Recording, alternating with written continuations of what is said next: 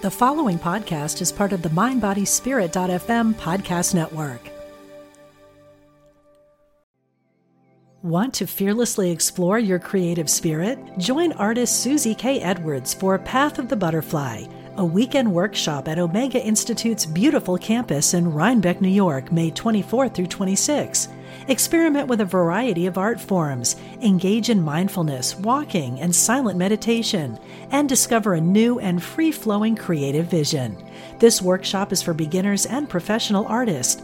Learn more at eomega.org/slash thrive. This episode is brought to you by Visit Williamsburg. In Williamsburg, Virginia, there's never too much of a good thing. Whether you're a foodie, a golfer, a history buff, a shopaholic, an outdoor enthusiast, or a thrill seeker, you'll find what you came for here and more. So ask yourself, what is it you want? Discover Williamsburg and plan your trip at visitwilliamsburg.com. Support for this show comes from the National Wellness Institute committed to providing the tools, trainings, and resources to propel your career in wellness. Become a member today at nationalwellness.org.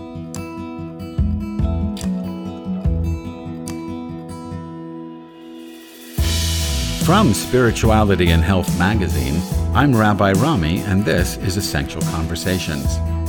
Our guest today is Parker J. Palmer, founder and senior partner emeritus of the Center for Courage and Renewal, and a world renowned writer, speaker, and activist who focuses on issues in education, community, leadership, spirituality, and social change. He's reached millions of people worldwide through his many books, including Let Your Life Speak, The Courage to Teach, A Hidden Wholeness, and Healing the Heart of Democracy. An excerpt from his newest book, On the Brink of Everything Grace, Gravity, and Getting Old, appears in the July August issue of Spirituality and Health magazine. Parker Palmer, welcome to Essential Conversations. Thank you, Rami. Delighted to be here. Well, I am honored to have you here. Knowing we were going to have this conversation, you know, as I was preparing, I did my best to try and forget whom I'm talking to. I, I didn't. I didn't want to talk to Parker J. Palmer. It was like an institution, so I didn't think we could have a conversation. So I guess decide, okay, I'm not going to talk to Parker J. Palmer. I'm just going to talk to some guy who wrote a very moving and compelling book called On the Brink of Everything Grace, Gravity, and Getting Old. So it's just Parker Palmer avoiding the institution by removing the J. That's what I decided to do. I like that a lot. That sounds just right, Rami. So I tell you, Parker, as an old guy on the brink, tell us about the brink. Well, you know, the brink uh, as a word has a variety of meanings. Um, for me, in the book, it's uh, a place of great perspective. Uh, as I say early on in the book, it's a place where I can look back, I can look around me, I can look ahead, and um, put put the connect the dots, put the picture together in a in a new and I think more life giving way. Uh, I can look back and see how everything belongs how um, I've kind of woven a tapestry out of many threads. Some of the threads that I put in that tapestry at the time, I, I wished I could withdraw. Uh, but these days I see them and uh, those dark threads, I guess you might call them, and see that they're part of the resilience of the fabric of my life. I can look around with great appreciation for the courage people show simply to get up in the morning and to carry on with life in a in a challenging and difficult world, and and to be want and and to want to be part of that world myself as long as I'm physically and mentally able. And I, I can look ahead with a real sense of mystery and a, and a sense of gratitude for all that life has been, is, and and and will be. Um, and while these are feelings that haven't been totally absent from my life in years past, I think uh, as I approach age 80, they're present with much more intensity and clarity um, and groundedness than perhaps they've been before. So let me let me ask you, and you can pass on this question if you want, but can you share any of the threads you you wish you could withdraw? Well, um, you know, I've uh, as I've written and spoken about, uh, I've had three deep dives into clinical depression, uh, months and months uh, each time, twice in my 40s and once in my 60s, of wondering each day whether this would be the day uh, to end it all, because death seemed preferable to life. As as those who've been in clinical depression know, it's a it's a living hell. Uh, it's not just a feeling of sadness, but it's the terrifying knowledge that you can feel nothing at all. It's a kind of annihilation of, of self. And I think some of that was genetic and biochemical, but some of it was also circumstantial. It's it's very difficult sometimes to uh, sort uh, sort out the causal factors. You know, I've taken risks with my career, very big risks. I haven't had so much a, a, of a career as a game of hopscotch. I think jumping from one thing to the next, and often having difficulty discerning the pattern or the meaning of what I felt called to. I, I often couldn't explain myself. All I could say was, I don't know why I'm doing this. I just know I can't not do it. Mm-hmm. Um, the, which I now tell young people is the most compelling sign I know of of a real vocation. So, and there have been difficulty in there's been difficulty in relationships. There's been failures on the job. All of these kinds of things are examples, I think, of threads that at the time I, I thought, gosh, I wish I didn't have that in my life. But looking back, um, I I see how everything belongs. Yeah, so that's that's where I was hoping this would go. So where everything belongs, without in any way romanticizing depression. Is there a sense, or, or do you have a sense when you're looking back from almost 80 years old, when you're looking back, could you see these as dark nights of the soul, ending of one chapter before the turning of a page of another chapter? So there's this a, a spiritual element and not just biochemical, even circumstantial, psychological, but a, a spiritual element to those moments of, of extreme depression? Yeah, I, I, I, see that as one dimension. I, I never want to talk about depression in a way that would discourage anyone from taking the kinds of medications needed to treat depressions that are strictly biochemical or the result of one's inherited DNA. And we know that such depressions right. exist and that people need to be on medication for the rest of their lives. And there should be no no shame in that at all. That's not a weakness. That's like having a broken bone that you're taking care of. But in my case, there, there, there, it was indeed a dark night of the soul, and I, I learned things about endurance. Um, and and it, what's interesting, uh, an image that finally came to me that I found more helpful than some others. I used to think about depression as being lost in the in the dark, but in truth, in, in its depths, depression isn't being lost in the dark because if you, you're lost in the dark, there's still a distinction between yourself and the darkness. You can still say, I'm lost somewhere. Let me feel around and see if I can find a way out. It's more like having become the dark so that you and the dark are the same thing. And you can't get distance, you can't get perspective, you can't get leverage. And at that time, a kind of uh, primitive endurance kicks in. I've said in writing that this is when I just began to discover what the word soul meant to me, at least. And soul for me is like that wild animal way in the dark thickets of the woods, um, where uh, which is very tough and very resilient. It knows how to survive in places where there's very little to eat. Um, you know, there's there's there are threats all around, um, and uh, daily living is just tough, but it it makes its way through. And to know that I have that quality in me um, is a reassuring thing when I'm facing normal life challenges that that seem daunting. You know, when I'm up in front of 5,000 physicians talking about the importance of love in medicine, and I know that two thirds of them don't want to hear about that.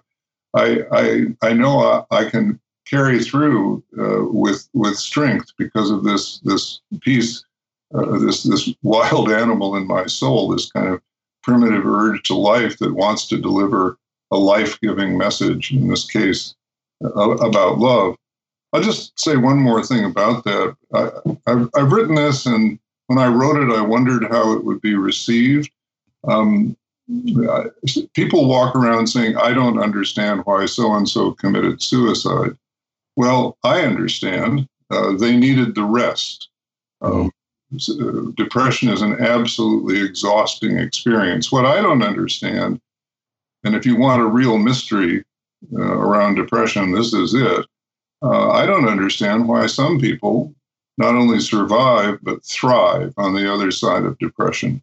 Um, the only thing I know is that you put one foot in front of the other, and there's some kind of grace involved in coming through um, that's as much a matter of good luck as anything else. Um, and, and so, in that sense, depression was a school of the spirit in which I learned something about uh, a soul that's not easily visible in day to day life.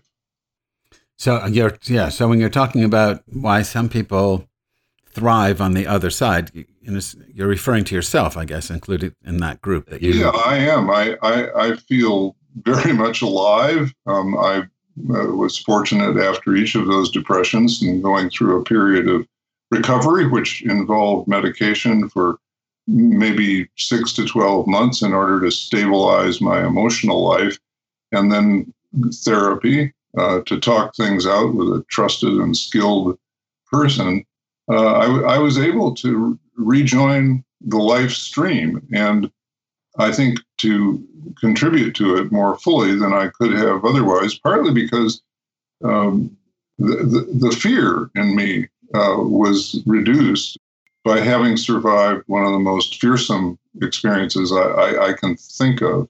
And again, it's that reassuring knowledge of that. I think the Hasids call it the, the spark of the divine in every in every being mm-hmm. that um, helped me not only make my way through that dark night of the soul, but a spark that stayed alive in, in the light of day when I was back fully fully functioning.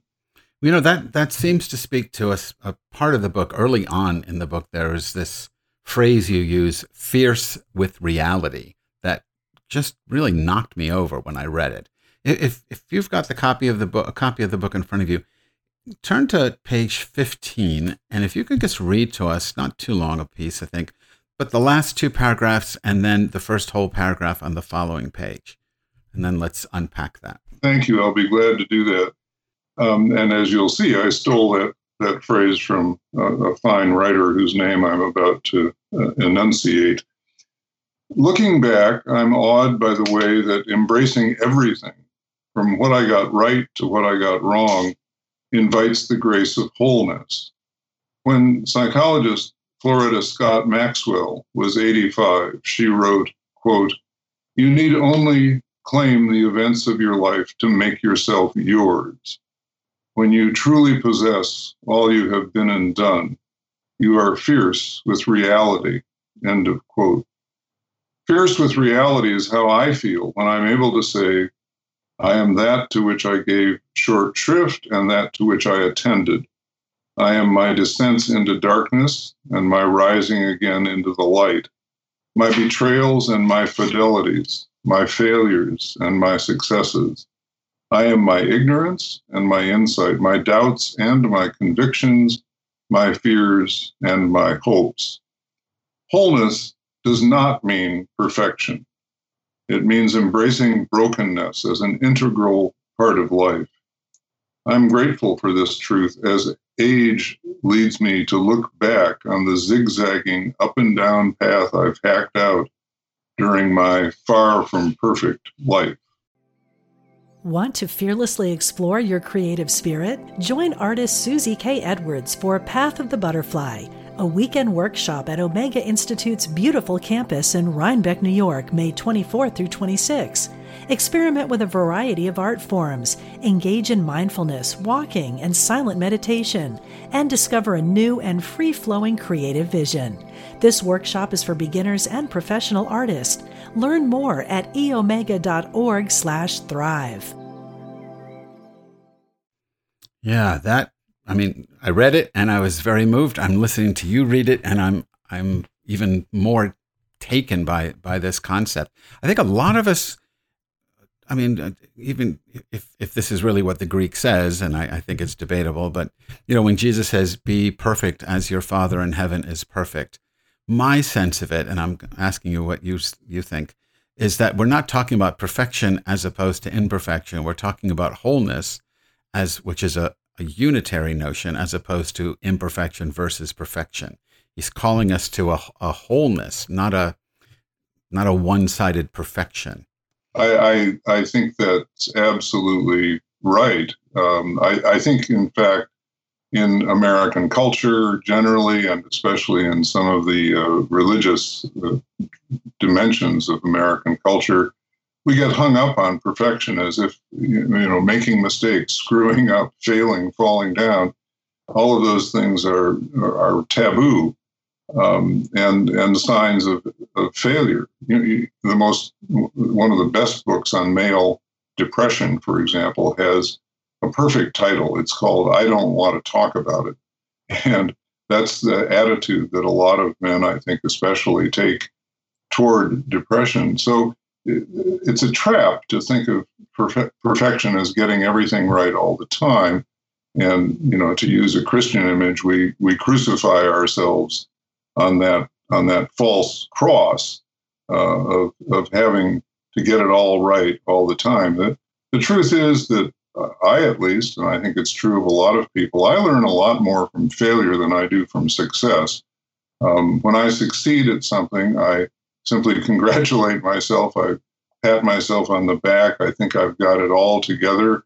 Uh, it's when I fail that I stay up until the early hours of the morning uh, chewing on what went wrong and what I can learn from that about myself and my world.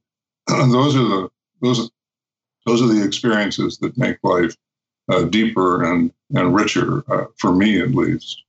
Yeah, I, I I think there's a sense in in American culture anyway that we should be happy all the time, that we should be successful all the time, and if we're not, there's something wrong with us, or you know, what, what, however we explain the other side of life. But you know, in the Chinese uh, philosophy of Taoism, they talk about just being open to uh, the ten thousand joys and ten thousand sorrows of everyday existence, and and that's what I seem to to get from the book that you've you've made peace with these ten thousand joys and ten thousand sorrows.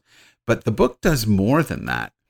I, I don't know if you're familiar with the term, and I don't even know if I'm pronouncing it correctly, but I'm very taken with the Japanese art of uh, kintsugi, where you take broken pieces of pottery and they repair them with lacquers mixed with gold or silver or you know some precious metal and it allows the cracks to be seen more clearly but now you see them as these beautiful rivers of, of gold for example in in the ceramic object so that the cracks add to the beauty of, of the thing, which seems to me to be part of the Japanese uh, life or the Japanese worldview, I guess you'd say, of wabi sabi, where you know wabi means is Japanese for transience and sabi is for imperfection. That we we embrace the transience of life, nothing comes to stay, and the imperfection of life. It's just this is what makes it beautiful, and that's really how I read the book. That's what I thought you were you were saying throughout this book, uh, in your own way, certainly, but expressing this wabi sabi attitude. Well, I, thank you. I hadn't thought of it in those terms, but I'm delighted with with that description of the book because I've always been attracted to um, wabi sabi and that whole concept of the beauty of imperfection. Um, I remember years ago when I was much enamored of all the spiritual literature about centering. You know, let's get centered, let's get balanced, let's let's get it right was the way I was reading it. And then one day it dawned on me that the people I'm most attracted to are people you'd have to call eccentric, which means off center, you know, wobbling on the wheel. Um, they're interesting people. They they have imbalances in their lives that make them interesting. And I think I find them very reassuring because I have those same eccentricities and imbalances in in my life, and they keep me on on my toes. Um, you know, I I think I, I think if a perfect if a person says to me, "I'm perfect. My life is perfect. My my experience, my journey has been perfect," uh, without any without any further explanation, um, I, I, I would like to be able to say, well, there's one way in which you're not perfect, which is that you're lying to me right now. right. Uh, my my guru is the Weeble. I don't know if you remember them. Those little they they have no feet. These little round bottom Fisher Price uh, characters for little kids, and and their model is Weebles wobble but they don't fall down. I like that. So we're just wobbling around, but we somehow come back to center for a moment, and then then we we wobble some more. Good image. Yeah, yeah, I, I find that image very comforting as I wobble from one one moment to the next. So we're coming near the end of the show. We've only got a couple of minutes left. If you were to try, and this is a dumb question, and I, I realize it as it's popping into my head, I realize this is probably silly, but you're looking back, you're on the brink. If there was one word that would articulate what you see behind you, and and one word, maybe the same word, but whatever, one word that would uh, point to what you see in front of you, what would those words be? Hmm. Well, I the two that come quickly to mind, so I'll just share them for whatever they're worth. Is that Looking back, the word is gratitude, and looking forward, the word is generosity. Um, I just feel that uh, I've been given so many gifts in life, including some very challenging and difficult gifts, and the capacity to to survive and thrive on the other side, and that that brings a pr- profound sense of gratitude as I connect the dots, put the picture together, and the gift for which I'm so grateful can be kept alive only by passing it along, which takes me to generosity.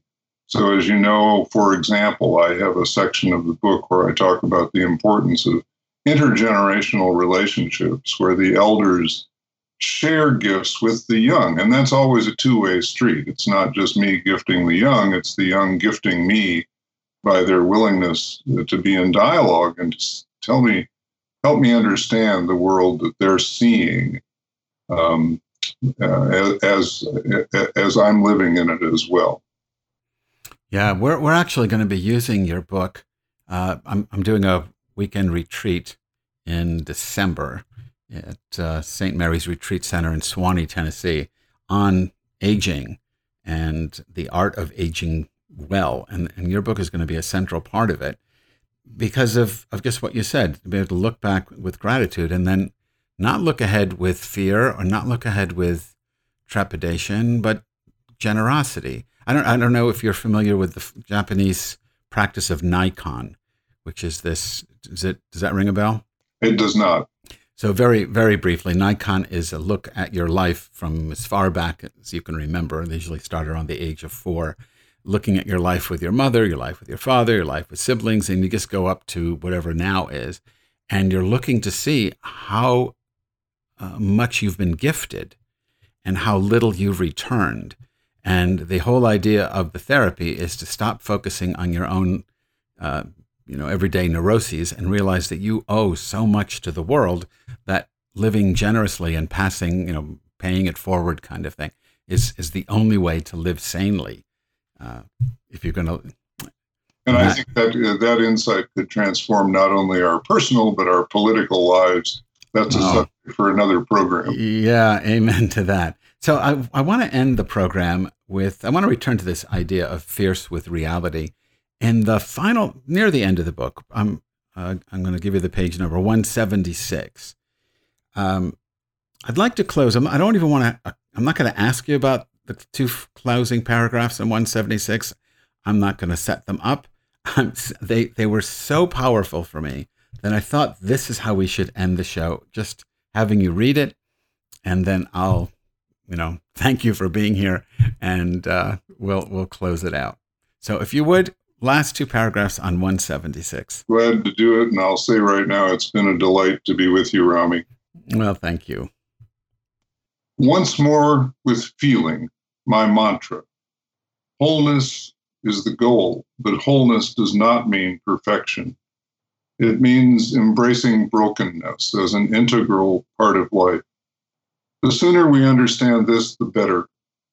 It's a truth that can set us free to live well, to love well, and in the end, to die well. I can't think of a sadder way to die than with the knowledge that I never showed up in this world as who I really am.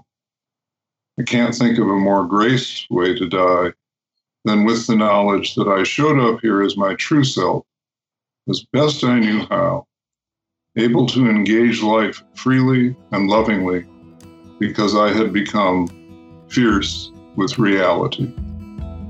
Our guest today was Parker Palmer. You can read an excerpt from his newest book, On the Brink of Everything Grace, Gravity, and Getting Old, in the July August issue of Spirituality and Health magazine. For more information on his work, please visit couragerenewal.org. Parker, thank you so much for being with us on Essential Conversations. Thank you, Rami. Support for this show comes from the National Wellness Institute, committed to providing the tools, training, and resources to propel your career in wellness. Become a member today at nationalwellness.org. Before we sign off, let me remind you that this year is the 20th anniversary of Spirituality and Health magazine. As part of our celebration, I'm leading an interspiritual tour of the Holy Land. This is part tour, part pilgrimage, as we engage in contemplative practices linked to the various sites we will visit Jewish, Christian, Muslim, and Baha'i. For more information, please visit us at spiritualityhealth.com backslash holyland hyphen with hyphen Rami. Essential Conversations with Rabbi Rami is a project of Spirituality and Health magazine.